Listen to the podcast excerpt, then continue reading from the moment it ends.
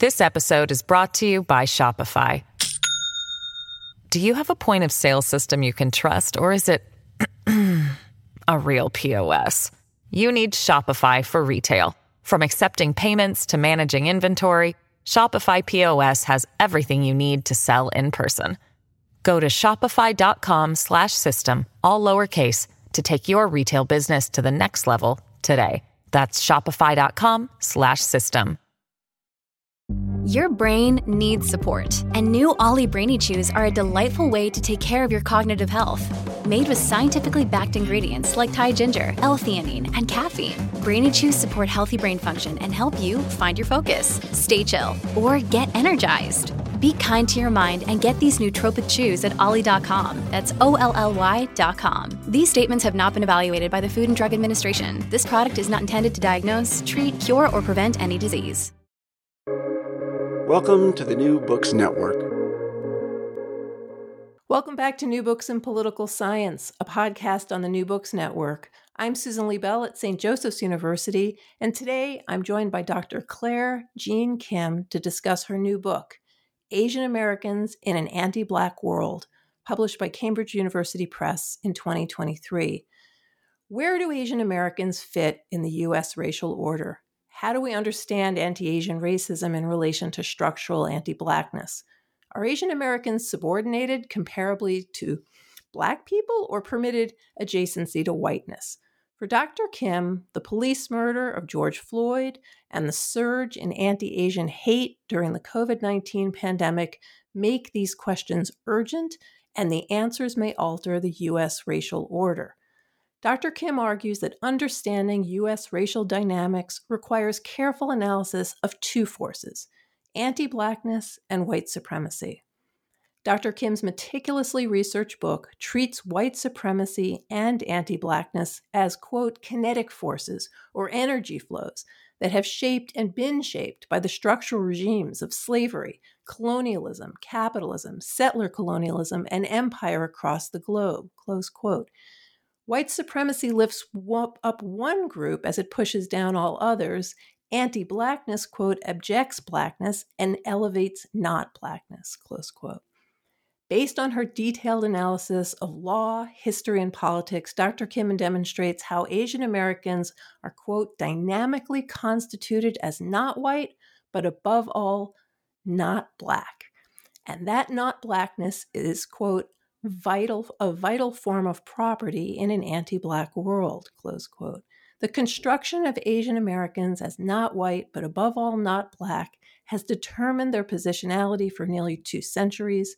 Asian americans are dynamically positioned and quote weaponized by the us state as it seeks to preserve structural anti-blackness close quote. How Asian Americans choose to respond to their not black status will help to define racial politics in the United States.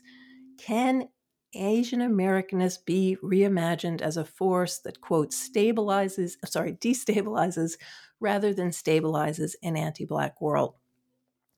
Dr. Claire Jean Kim is a professor of political science and Asian American studies at the University of California, Irvine, where she teaches classes on race, Politics and Human Animal Studies. She's the author of two previous award winning books Bitter Fruit The Politics of Black Korean Conflict in New York City from Yale University Press in 2000, and Dangerous Crossings Race, Species, and Nature in a Multicultural Age from Cambridge in 2015. I am delighted to welcome her to the New Books Network. Thank you so much, Susan. It's such a pleasure to be here. I loved this book. You already know that from my emails. Um, let, us start by talking a little bit about the field of, of, sort of studying Asian Americans and studying race. So, I teach on the East Coast of the US, and my students have learned very little about Asian American history. Few have heard of the Chinese Exclusion Act. They're unaware of the contributions Chinese workers made in the building of the railroads. Most of them are really surprised to see Chinese people on maps of lynching. They're puzzled to find anti Chinese rhetoric in uh, a defense of Black civil rights in Plessy v. Ferguson. It, they can articulate that Asian Americans suffer discrimination, but they they generally see it as qualitatively different than anti-blackness. And and what I love about your book is the way that you you educate the reader on how law and politics shaped racial identity for Asian Americans. And any reader, uh, any reader would become really well versed in the many ways in which full equality has been withheld from Asian Americans, and and the ways in which um, people, especially the Chinese, were treated as inferiors or outsiders. But but you also reveal how those narratives of discrimination are incomplete without attention to anti-blackness and you're very candid about about your own scholarship and how you worked out those ideas over time. So i'd like to sort of start with your own scholarship. You you started uh, with an article about the u.s racial order and how it was constructed uh, using the sort of two-dimensional plane of of insider outsider and uh, superiority, inferiority. Can you just explain a little bit about this sort of relational thinking and then how your work over time led you to this book? Sure thing. So that was uh, what you're referring to is the article from 1999 entitled The Racial Triangulation of Asian Americans. And there, what I was interested in talking about was how, in some way, Asian Americans seem to be positioned by whites in between whites and black people, but at the same time, their foreignness was very emphasized, right? Their outsider status. So um, I was trying to bring those two ideas together with this sort of geometric shape of the triangle and the two two axes, as you were talking about. So the relational aspect there was to say we have to look at Asian American racialization in relation to how black people are racialized. So that idea i have not given up on right? I, I obviously continue that idea in the current book. What's changed um, and the, the current book is very much a revisiting of that article and that argument because it turned out to be somewhat popular and and i've over the years felt that it was either that it was being misread or that I the article's written so as to be misread, that it was somehow misleading or I had gotten something wrong. Because over the years, I started to think, as I learned about anti-blackness through Black Studies scholarship, that I missed something very important in that original model because I posited that Black people were treated, although as inferiors, also as insiders in the American polity. And I, I based that on the idea that after the Civil War, um, you know, if you look at the postbellum uh, amendments, constitutional amendments, they seem to bring Black people into the polity, right? The 14th Amendment, for example, at least nominally. And so that's what I was going on. Of course, over time, through my own reading, especially again through Black Studies scholarship, I realized that was on paper only, and for clear ideological reasons, that was on paper only. So, um, and I started to understand the idea of anti-blackness as a structural feature of society from prior to the founding of the nation till today. So then I realized, you know, that racial triangulation model needed to be revisited, and that's really what gave birth to this latest book. Now, you're you're a political scientist, but this book is kind of rigorous historical research, legal research. Um, how did you do the research for this book? Were you sitting in archives, or were you accessing documents remotely? And and and and as did you find going into the book that you had ideas that were then changed based on the things that you were were finding um, along the way? The research for the book was really interesting. And you mentioned I'm a political scientist. I don't always admit to that, depending on. Neither do I, Claire. depending on which circles I'm in. But um, I, to begin with, I don't see the study of politics as a science. So I'll just leave that there. But uh, the work is interdisciplinary, completely interdisciplinary, and intentionally so. The people that I read and cite are primarily race studies scholars from various fields and um, ethnic studies and elsewhere. And uh, the book is interdisciplinary in methodology, right, in theoretical orientation in every way. In terms of the research, I mean, you ask an interesting question because I had this idea that I, if I was going to do credible research, historical research, I needed to be sort of covered with dust from the archives, right? what I found, and I, it was to my relief, but also, you know, um, somewhat to my chagrin, also, was that most of the stuff I needed really is available online since I wrote my first book 23 years ago, the amount of material that has been put online and is now available to researchers is phenomenal and you're nodding like you know exactly what i'm talking about. It's it is disappointing because there is this sort of feeling of opening the box and then the leather and the smell but it is also remarkable to have several screens up with all of these documents and then be able to you know cut and paste and take pictures of them uh, without having to travel halfway across the country yes, it gives you the ability to access more material ultimately. Um, so, for example, I can find I found um, pamphlets, anti-Chinese pamphlets written in the 1870s about how the Chinese worker was a rice eater instead of a meat eater. Um, I found um, congressional debates on lynching from the Senate floor. I found um, camp internment camp newspaper issues um, I found um, photos of blackface performances that have been done in the internment camps. I mean, the, the, it's a treasure trove online. So I was able to do the historical research online pretty much, and then um, a great deal of secondary source, secondary research as well.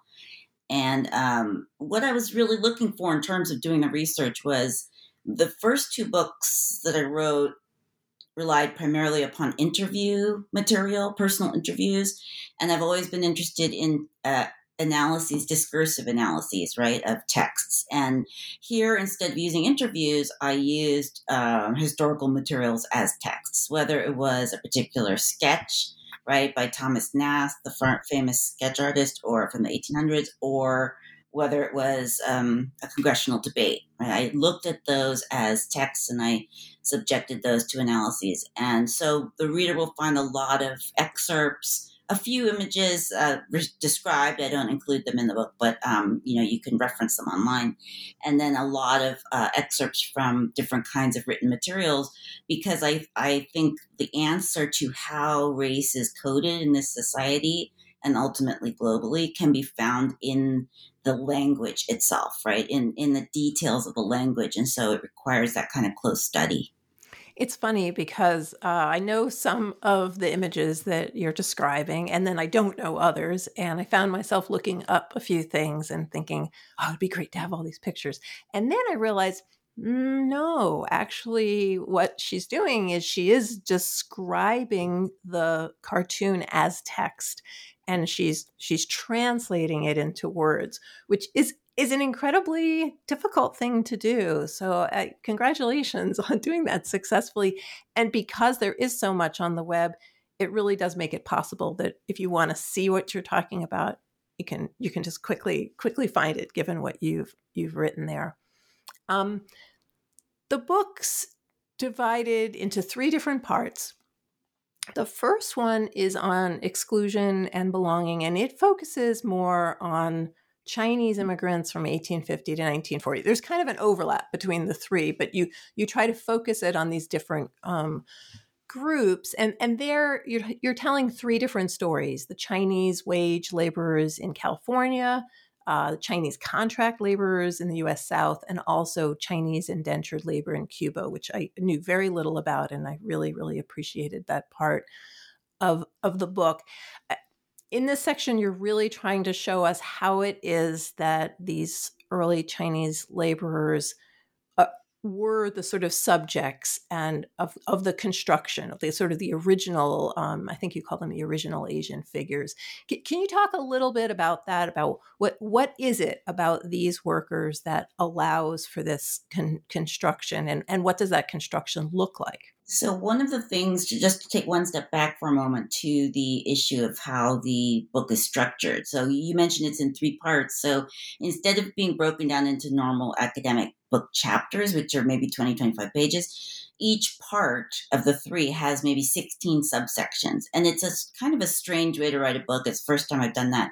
It turns out that's how I, it had to be written in my mind. And the reason is I'm trying to find a way to interweave stories about what was happening with Black people and the Black struggle at the same time as I'm in, interweaving these stories about Asian immigrants and what's happening with them. And if you put things, um, you know, one chapter after another, you can't get that interweaving effect that you can if you do short sections on um, different groups. So one will notice, for example, in the first section, which is about the Chinese, as you mentioned, the Chinese don't enter the picture until several sections into the book, right? So, first, I want to just lay a very schematic, brief sort of description of slavery. Um, obviously, very little I can do in those first few pages, but that is the foundation. So, I need to uh, talk about that before I bring the Chinese in. And then I don't want to interrupt you, but I'm going to disagree with you. Actually, I think those are masterfully done and you do cover so much. I mean, I think that, I don't know how long it took you to write the book, but uh, as a reader, what I appreciated was how, in the sections where I know what you're writing about, just how clear, how crisp, and how nuanced everything is. So I think in those small chapters, you're able to cover so much the setup ones, but then also within those case chapters which are extraordinary. So so i don't i didn't mean to interrupt you but i i don't want you to say that very little happens in those at all. Like i think actually they are tremendous and i think that they really help catch up readers or will help hopefully help readers catch up who who haven't done as much of this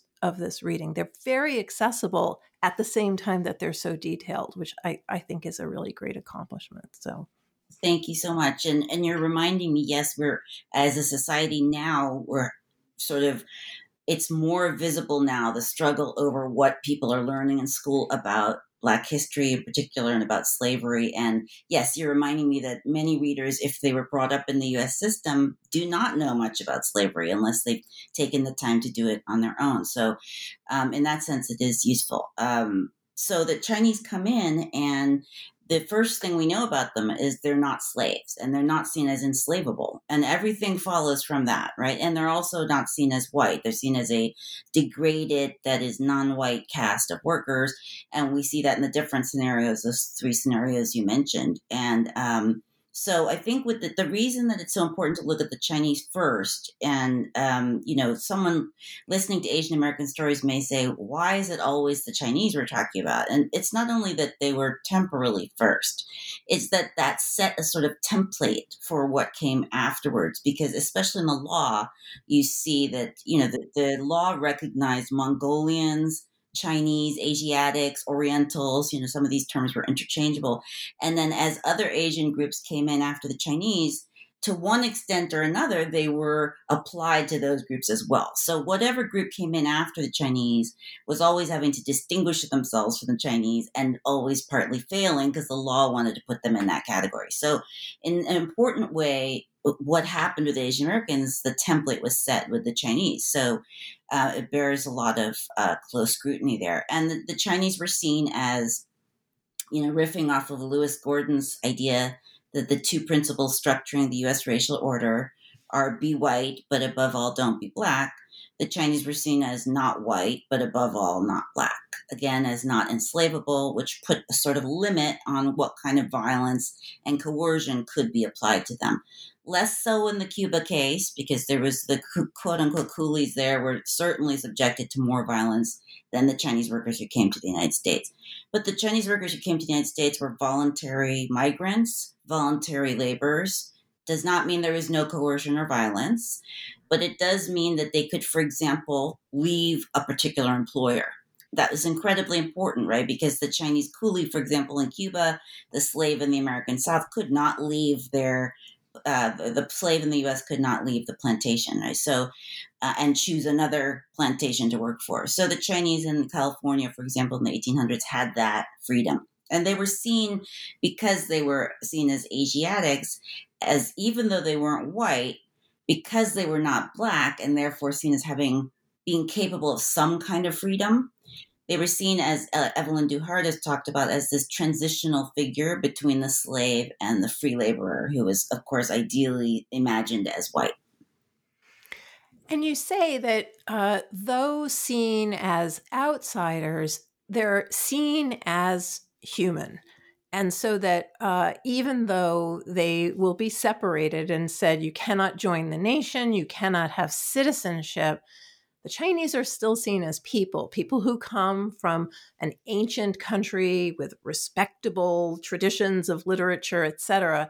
And and that that functions as part of the template as well that they are they are foreign but foreign with a certain kind of inherent uh, humanity and tradition yeah i think that's a very important theme in the book and one that's counterintuitive uh, somewhat because when we think of foreignness, especially when we think of it with regard to Asian Americans, we think of it simply as the way that Asians were uh, persecuted or shut out.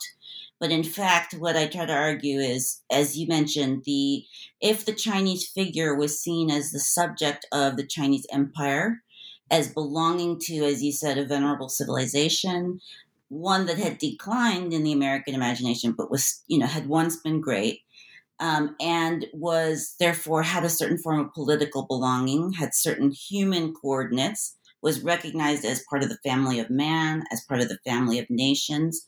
All of this in contradistinction to people from Africa who were seen as described as beasts who lived with other beasts in the jungle. Um, so that whole acknowledgement of humanity meant that there was a certain kind of protection for Asian migrants. It was incomplete, radically incomplete and insufficient. We know that because Chinese people were lynched. They were, you know, violence was exercised against them in many ways, but, and they were discriminated against by the law continuously at the same time, there was a certain kind of protection built in with the treaty system, for example, because after the you know mid, mid to late 1800s, as the U.S. and China begin to sign treaties together, even though that was an incomplete protection for the Chinese immigrant, it was some form of protection, and we know this because the U.S. courts would sometimes strike down a law intended to discriminate against the Chinese on the grounds that it violated a treaty with China. This is why the Chinese exclusion movement got started in the US because the nativists and the white workers who were so frustrated with Chinese worker competition said enough with these treaties, enough with all of these, you know, legal efforts that aren't going anywhere to shut them out. We're going to have to get leg- national legislation to shut them out. So, uh, what's counterintuitive is we think if the Chinese were literally pushed out of the nation at the same time that Black people were nominally being brought into the nation through the 14th Amendment, then it must be that the Chinese were seen as the lowliest group. And that the answer to that is no, that is not the case. The, um, black people were being brought in nominally, but these social, political, economic relationships that they had been embedded in, which were you know, across the board, coercive and exploitative, remained in place. And what happened was, um, you know, the Chinese people were acknowledged as human and as superior to black people, but it was decided that they should, you know, by some forces within the country, that they should be kept out. That was, of course, controversial. There were people within, including employers, who wanted to hire their their inexpensive labor. So it was a, controversial decision, but um, but it was not they were not excluded because they were seen as the most inferior group. And you note this over and over in the book that a treaty indicates a nation that's making a deal on your behalf. And so, though the Chinese workers are in the United States, though they're having uh, have a, a degraded status, though they're subject to violence, China claims them as their citizens, and that's another big, big difference for Black Americans who do not have an advocate in a nation elsewhere that has any sort of status to, to create this kind of a treaty. And I, I loved that part and how consistent it is throughout the book. Um, you mentioned, first of all, I loved this part of the book. I thought I knew a lot about these legal cases and statutes and history. It's something I kind of pride myself on. But each section brought me new information. Like sometimes I was like, yes, yes, yes. It's like, ooh, wait, I've read that line before and I've never read it that way. And I do want to talk about something that you say about methodology, um, which is you say that reading for anti Blackness in the historical archive requires a new methodology. And I want you to unpack that a little because this idea of the importances of silences I found so compelling and uh, so helpful. So I want everyone to, to share. Well, one aspect of this is when you're looking, when you're starting with the um, departure point that the U.S. is a, a structurally anti-black society. What that means is that the society, the economy, the polity, and our very psychological, collective psychological lives are built around the central avoidance and phobic hatred of blackness, right? So this is drawing upon Frantz Fanon's work and many people in Black studies who have articulated and elaborated this concept, which I am borrowing. And um, if you start from this assumption or this departure point, um, and this, you know, this takes us back to, of course, the 1600s when slavery first started to be codified in the colonies and then was built into the nation with the formation of the Constitution um, if you start with that departure point, then the question becomes how does the United States, um, how do the powerful groups within the United States, how does the state or the government within the United States maintain anti-blackness in especially as it claims to be a democracy and especially as we're moving forward in historical time and it really needs to start to have to perform that right? It has to show that it is a racial democracy. Um, and so one of the thing one of the implications of that is that you're not going to find in the um, historical archive examples of officials saying, well, this is how we rank different racial groups. And we think Black people are the absolute lowest. And, you know, um, what you will find is surprisingly frank discussions of how the Chinese have certain virtues that Black people lack, and Black people are similar to beasts in the jungle. So you will find startlingly frank conversations which get less and less frank over time as racial norms start to change. Um, but you won't find a, a, sort of delineation of how racial power is actually arranged, right? And there's there's always got to be sort of a plausible deniability.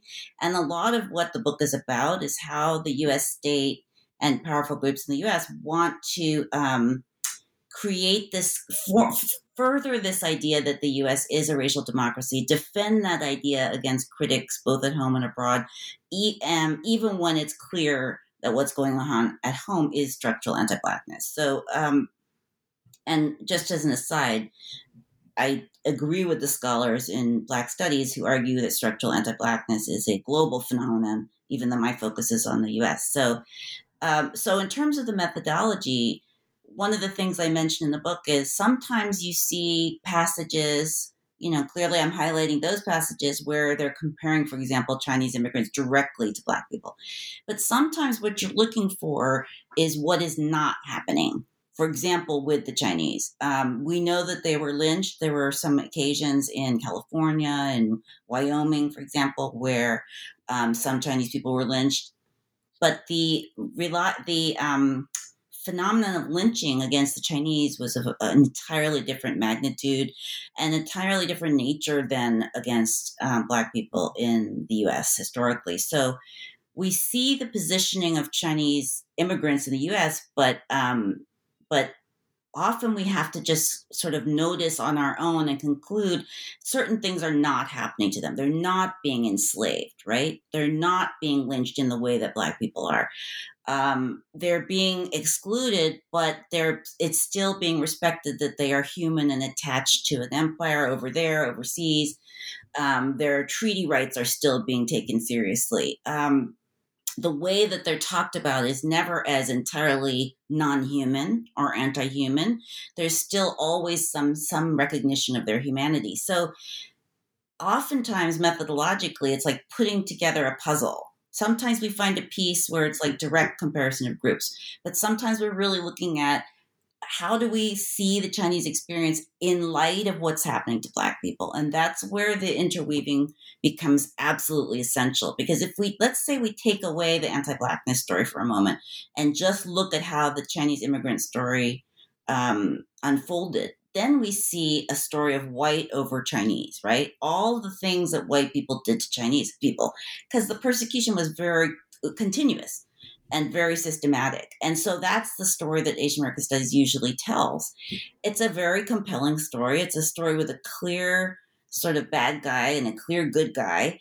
And it's a dyadic story, right? But it's also not the full story. This episode is brought to you by Shopify.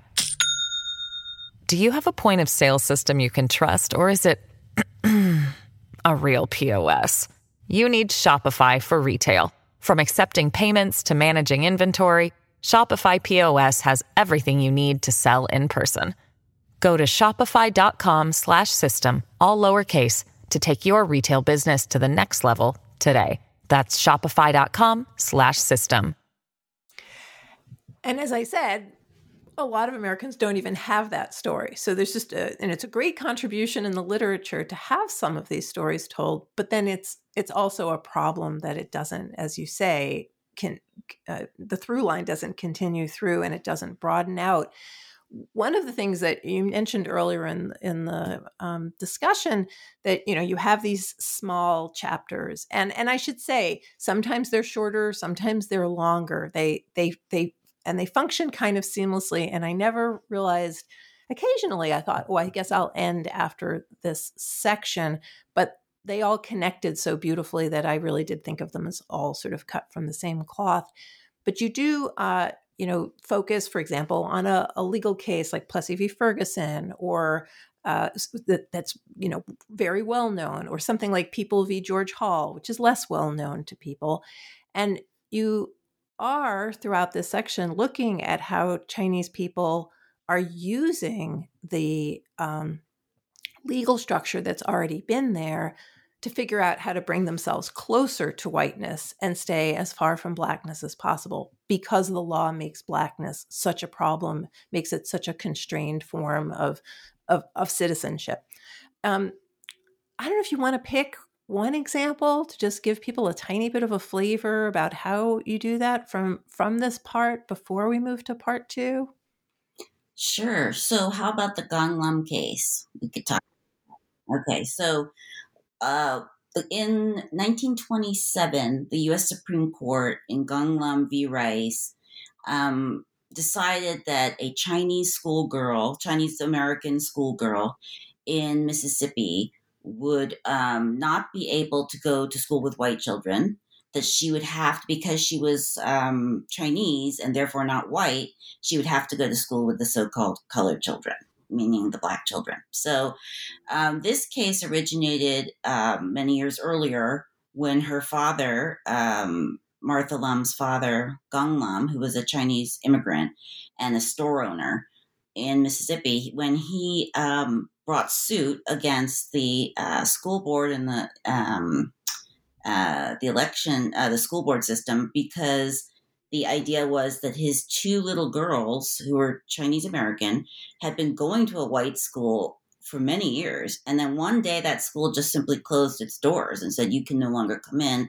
because you're Chinese and therefore not white.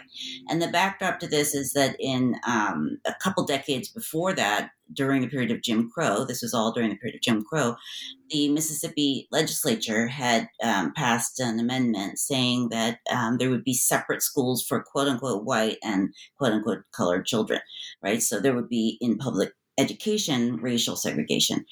Um, so the, the Mississippians had white Mississippians had accepted the Chinese American girls as white and had allowed them to go to school. But then one day something changed and they decided they had to go to the quote unquote colored school.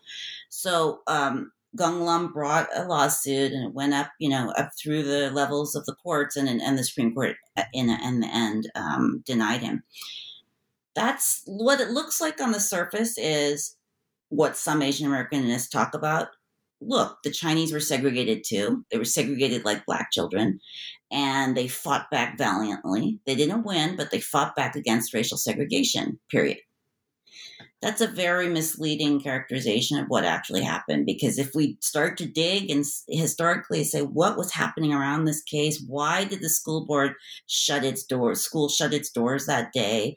What happened after the Supreme Court ruling? Then we see a very different picture that puts into uh, perspective how the Chinese were positioned as not white, but above all, not black. How the so it's a misreading to say they were simply lumped with the black children. Um, the reason the school closed its doors, it has started to circulate in the area that uh, the concern that because ch- many Chinese men, store owners in the area, were marrying black women or cohabitating with black women because of immigration restrictions on Chinese women, that they were producing Chinese black children who could therefore pass as Chinese and potentially go into white schools as Chinese students. So it was not to keep the Chinese students out, but to keep the Chinese students as potential um, bearers of blackness, physical bearers of black blood. Um, it was to keep that from happening that the school closed its doors. So um, the Chinese community in that area, and this is Rosedale and around surrounding areas, got the clear message if we're going to get anywhere socially, economically, politically, as Chinese people, we need to distance from Black people.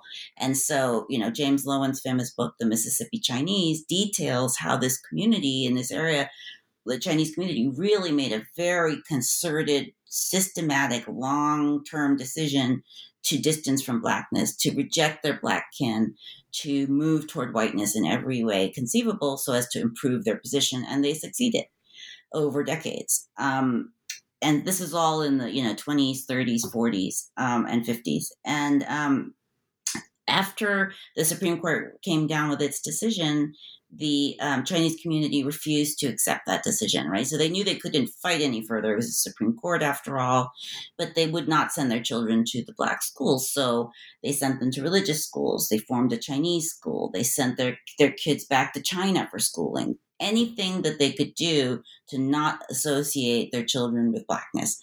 Um, so if you see it in in that revised light, right, with more historical information at hand, it really changes our interpretation of what was happening there.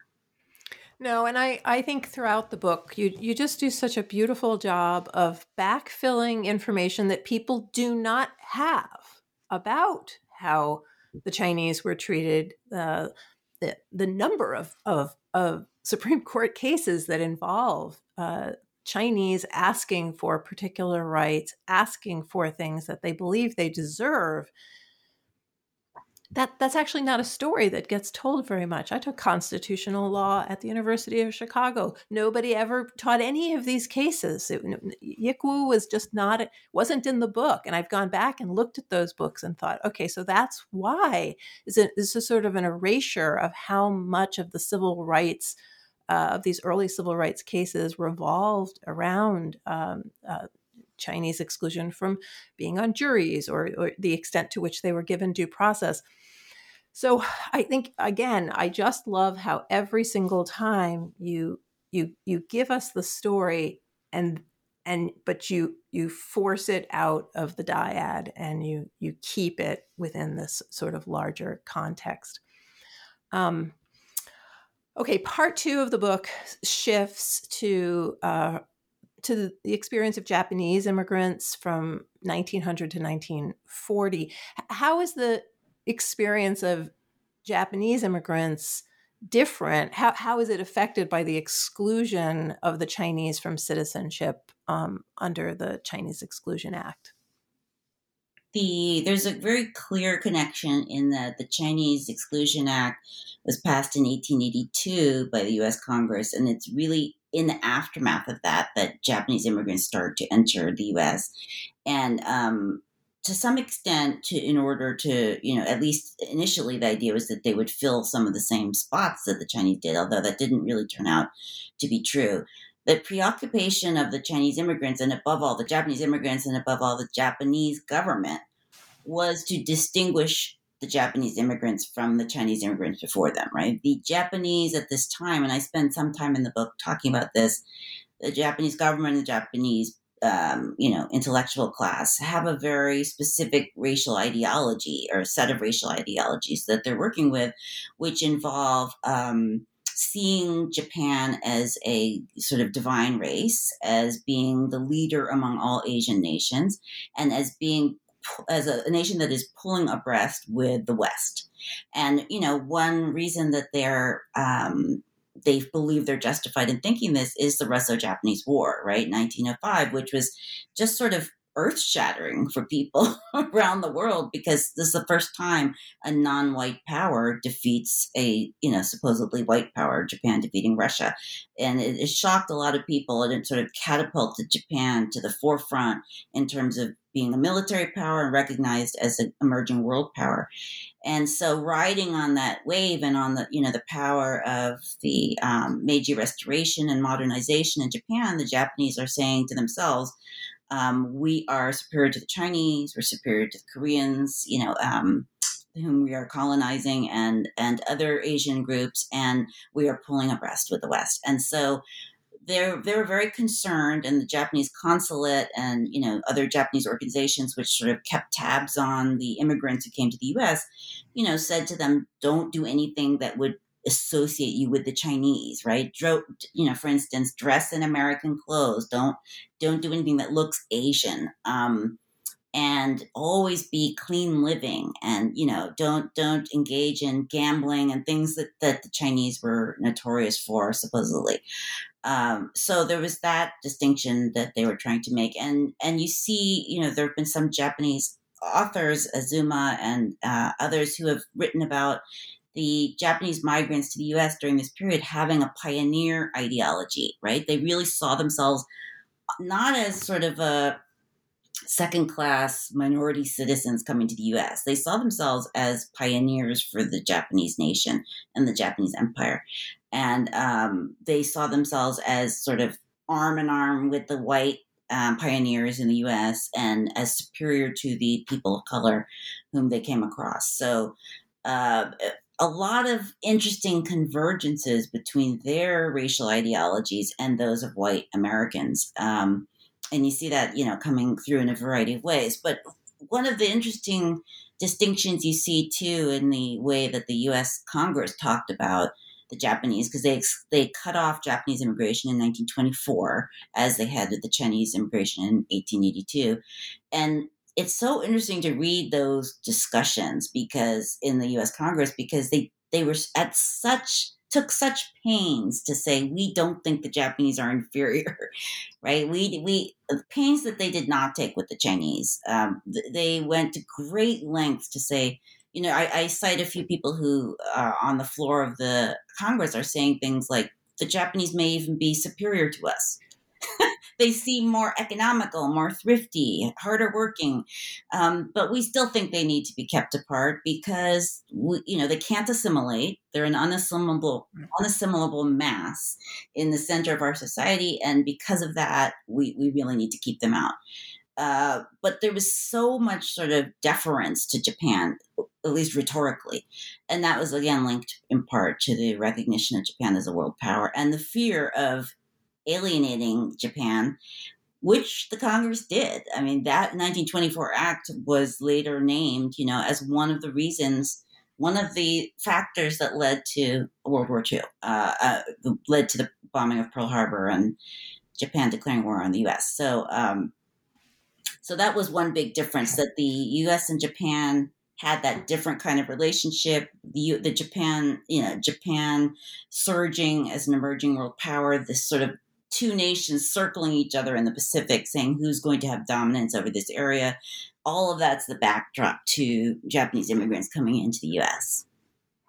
Uh, you mentioned World War II, and one of the most fascinating parts of part two is your examination of the internment internment of uh, American Japanese, and you frame it as a double the double nature of the internment and i was wondering if you could just unpack that a little bit because that's one of the stories that i think actually american school children are now familiar with. I think that's the one thing they know. They know that you know american citizens were were rounded up and put in incarcerated in camps and and and that they know but it's very much that narrative of victimization that you talked about earlier and you really complicated in the book.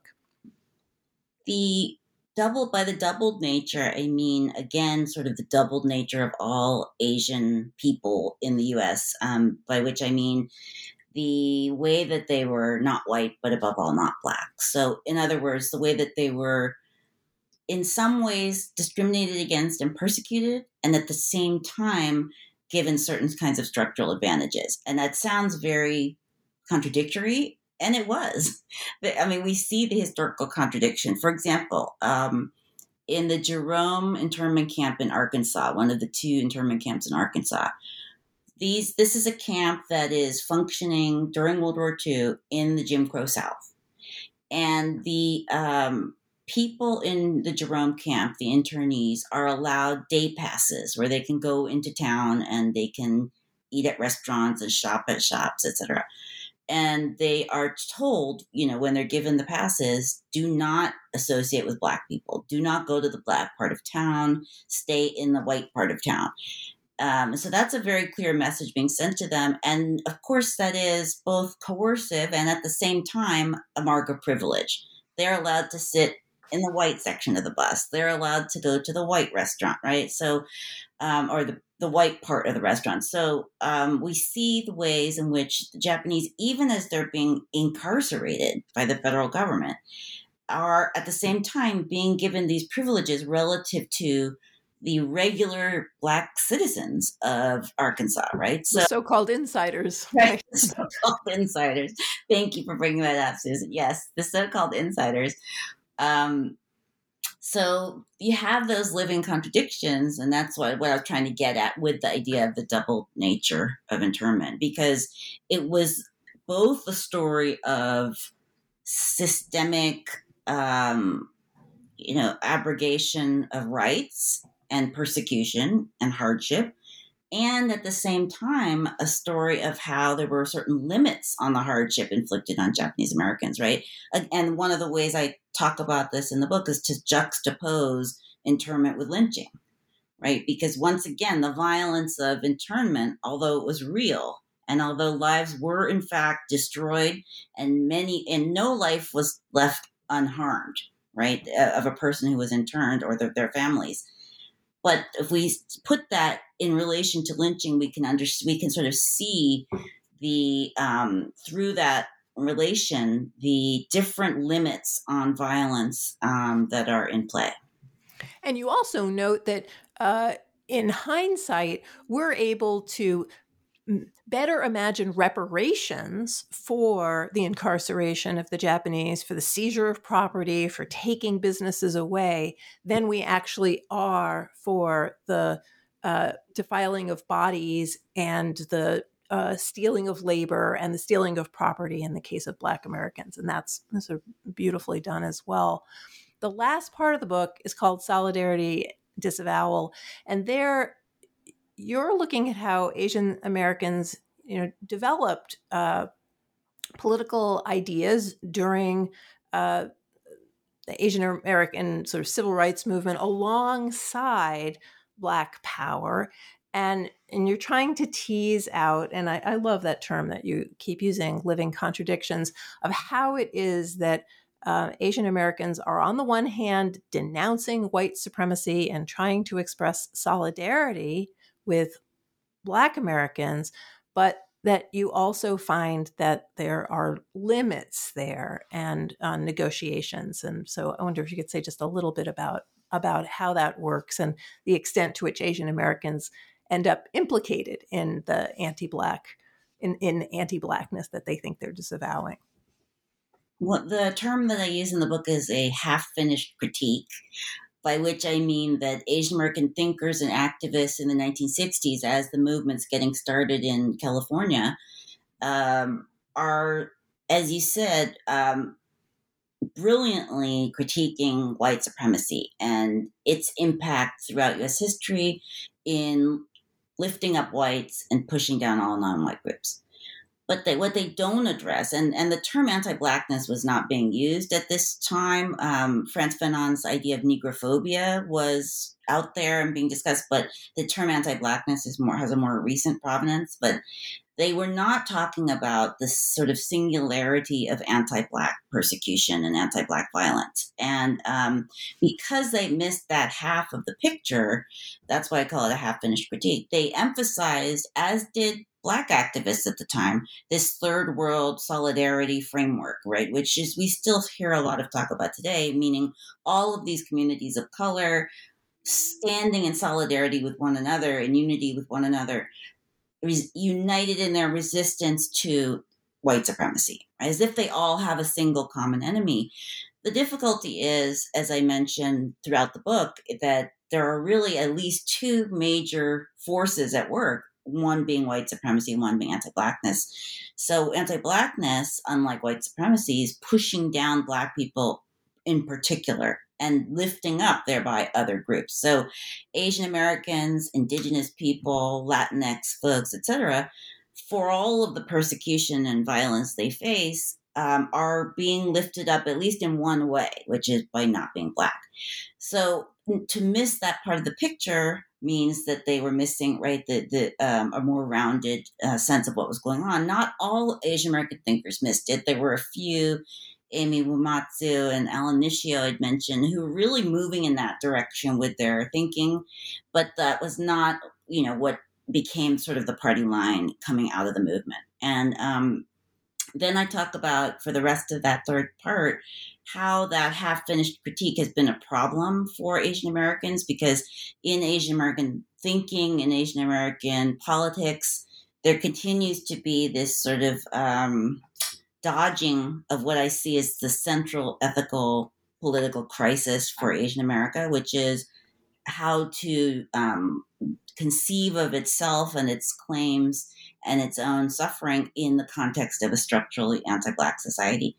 And as long as one is focusing only on white supremacy and not on anti Blackness, one does not need to face that crisis. And that is what I think the interpretive problem we're having repeatedly, for example, in the LA rebellion of 1992, or when in 2014, Peter Officer Peter Liang shot Akai Gurley in Brooklyn, or um, you know, in the Harvard affirmative action case that the Supreme Court just ruled upon. So, in in instance after instance in the real world, in real political conflicts, we see um, the difficulty Asian Americans have in analyzing and responding to what's going on um, because of this failure to address anti-blackness.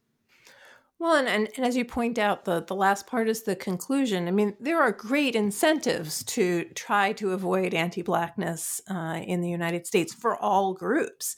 And so, uh, you know, for Asian Americans, they're in this very particular, you're asking a lot in that what you want is for Asian Americans to understand that though they have been persecuted, though they are discriminated against, though they're being attacked, uh, you know, in the street for being Chinese, um, uh, nevertheless, their positionality is being weaponized to preserve this structural anti Blackness. And this requires, you're saying, a response from them and asking them, okay, what would be the political possibilities if we were to somehow try to refuse this, to, to push away the model minority um, privilege that sometimes can come with claiming that and trying to have that white adjacency or uh, or have having had a, uh, a history of discrimination. And so, you know, I think this is the, the the the end of the book is very very powerful in that you're trying to say, well, what would it what would it look like if there was this kind of commitment to challenging anti-blackness? The Uh, you mentioned earlier, I think you used the word complicity, and I would say the implicatedness of Asian Americans is very, very deep in the story of anti Blackness in the US. And it's not because there's anything particular about Asian Americans that makes them, you know, prone to this kind of behavior. It is the structural positioning of groups. And so every not black group has been positioned this way and has responded this way, right? So, I mean, it's a structural matter and that implicatedness is very deep. So it's it's um it's on the one hand expecting a lot, but on the other hand, it's saying how do you stop being implicated, right? And that to stop being implicated um, is a uh, is a very tall order because of the implicatedness runs so deep. But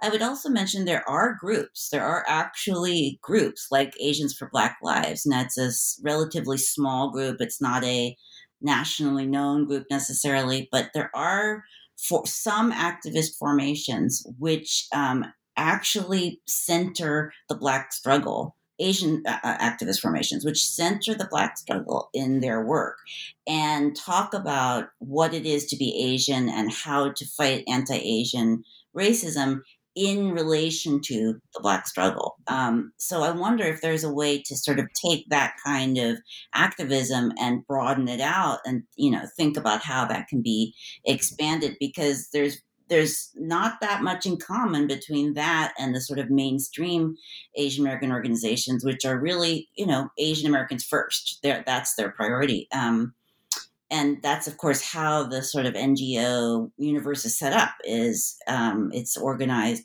you know, to some extent by race, and um, people think about their their own group first. So um, it is a tall ask, but I do think it is one that sort of emerges organically out of looking at the historical record. Um, you know, and American politics is organized along these groups of uh, ethnic groups, religious groups, racial groups, all sort of organized around defending themselves, and that's and that's treated as fairly legitimate in the United States and focusing on your your your your your own sorrow, your own story of oppression. I, I do think the way you opened the book was actually very helpful to me, or maybe it was helpful to me because I I feel very similarly that there is something about the murder of George Floyd. There's something about uh, the number of people that poured into the streets during a pandemic that has maybe pushed all of us to think a little bit more about oh perhaps I've been too focused on my own struggle as mm. as a woman, uh, as the mother of a trans child, whatever identity one has, to see that anti-black uh, racism remains something that everybody despite what they are suffering you know needs to focus on. Okay this is such a complex book. I'm so thrilled that you wrote it and we've only been able to scratch the surface. Is is there something that was particularly important to you that we we haven't discussed that we should? I think one point I want to uh, make is that there's concern among readers or you know potential potential readers as i was writing the book would would mention this to me and i think this concern will be felt by some readers that um, in anticipation of reading the book maybe even after reading the book that it somehow undermines the possibility of coalitional work or interracial solidarity. Um, and I think one of the reasons a book like this hasn't been written to this point is precisely out of fear of that, of either of actually doing that undermining or being seen as doing that undermining. So I think this is something that needs to actually be addressed uh, directly. And on this point, I would say I, as a student of politics and of racial coalitions, I don't think they've been terribly successful. Um, I think we give you know people on the left, people who are in ethnic studies, racial activist circles, talk a lot about racial solidarity in the face of white supremacy, but there's not as much cooperation and solidaristic action as you would hope. And I think part of the reason for that is that there are these discrepant, uneven experiences and statuses among these groups that are not being addressed. We sort of have this fantasy, right, that we're all in the third world together. And because we're smoothing over all those differences and erasing all those differences, we can't get to honest an honest reckoning of U.S. history. And whether we mean to or not, we are um, erasing or obscuring the history of slavery. And we know, you know, from watching the right wing right now, from watching people who stormed the Capitol uh, on January 6th, that we know how much the erasure of slavery, the reality of slavery, is important to these people to, you know, create a certain idea of America in their heads and um, how important it is to them, what a priority it is to them to make sure American students don't learn about the reality of slavery, hence the ban on so-called critical race theory, et cetera. So, we, and you know, we know from looking at fascist regimes in other parts of the world, this is part of what fascism is: is sort of go you go into the textbooks and you whitewash what actually happened, and you put a very um, you know, patriotic, quote unquote, patriotic story in there, triumphalist story that makes the nation look good. So that battle is going on at a very grand scale. And um, i think part of as part of our effort to resist fascism in the US and part of our effort to resist what was happening on January 6th, we have to say we need to get serious about teaching students about slavery. There is no more time, there never was time, but there's really no more time to be dancing around about this. They need a serious education in slavery, and all will follow from that. Um, from a real education. Now, whether we can ever get there is, you know, a question of political power, and that's a different story. But to I don't want to write a book that's participating in that erasure. I want to write a book that says many of the things we think we're doing that are well intended might be might be contributing to that erasure, and we really are better served, right? Um, in terms of coalition, in terms of all kinds of political action going forward, we are better served by knowing what the truth is and talking about that and dealing with it. Because guess what? We still have common interests, we still have common enemies. That doesn't go away. But being able to talk honestly about different positionalities, different you know degrees of power and status, I think that's vital to be able to have an honest, uh, working kind of coalitional relationship. Well, and it's funny because eh, you know there's two things that have to happen. People need an education about what has actually happened in the United States. That in, in, in, uh, they don't have very much information about slavery. I just taught uh, uh, uh, Plessy v. Ferguson yesterday, and out of 40 students in two different classes, nobody knew anything about Reconstruction. They had no idea. They had no they had no reference for it. Uh, one person came up with that it was the era of do nothing presidents. But that that was which is that's interesting uh, in, in, many ways. So it, it, there's two things that have to happen. One, there's just a lot of information that people have to have to make sense of the things that they read. You can't read Brown versus Board of Education without understanding Plessy, without understanding Reconstruction. But also, they need goals. And I think one of the sort of brilliant aspects of this book is that I actually read it the opposite of some of the people who are reading this. I saw it as it being a book about like solidarity, like one that was saying, here's the goal. The goal is for all of us to look. I, I mean, your examples obviously here are are about Asian Americans, but I really was imagining in my head a very similar book that was thinking about um, the persecution of Jewish Americans in the United States, Latinx. I mean, I, I, mean, I was kind of writing many versions of this, and it, it made me think about the need for those kinds of alliances. So I think in the end, I, I don't think this book ends up being about taking away that as a goal, but maybe opening it up and creating the pathway to it because I, one thing i find in my students is that they want this information desperately right now something has happened uh, I've been at the school for 20 years. I've never seen anything like the thirst for information. But they also want a goal and they want there to be this idea that perhaps there can be a more perfect union, perhaps there can be something that they would feel good about supporting. And I think that, you know, your last chapter is sort of opening up what that, you know, would look like. So it's it's um it's a great accomplishment. I I really I enjoyed reading it too. It's it it's kind of a page turner um, in that, which I don't say about many very, you know, detailed, nuanced, rigorously researched um, uh, political history, legal histories. So thank you for for writing the book. Uh, what what is your next project? I, I know that you you should just be able to to be relaxed about this, but is there something else that you're working on that you're willing to share?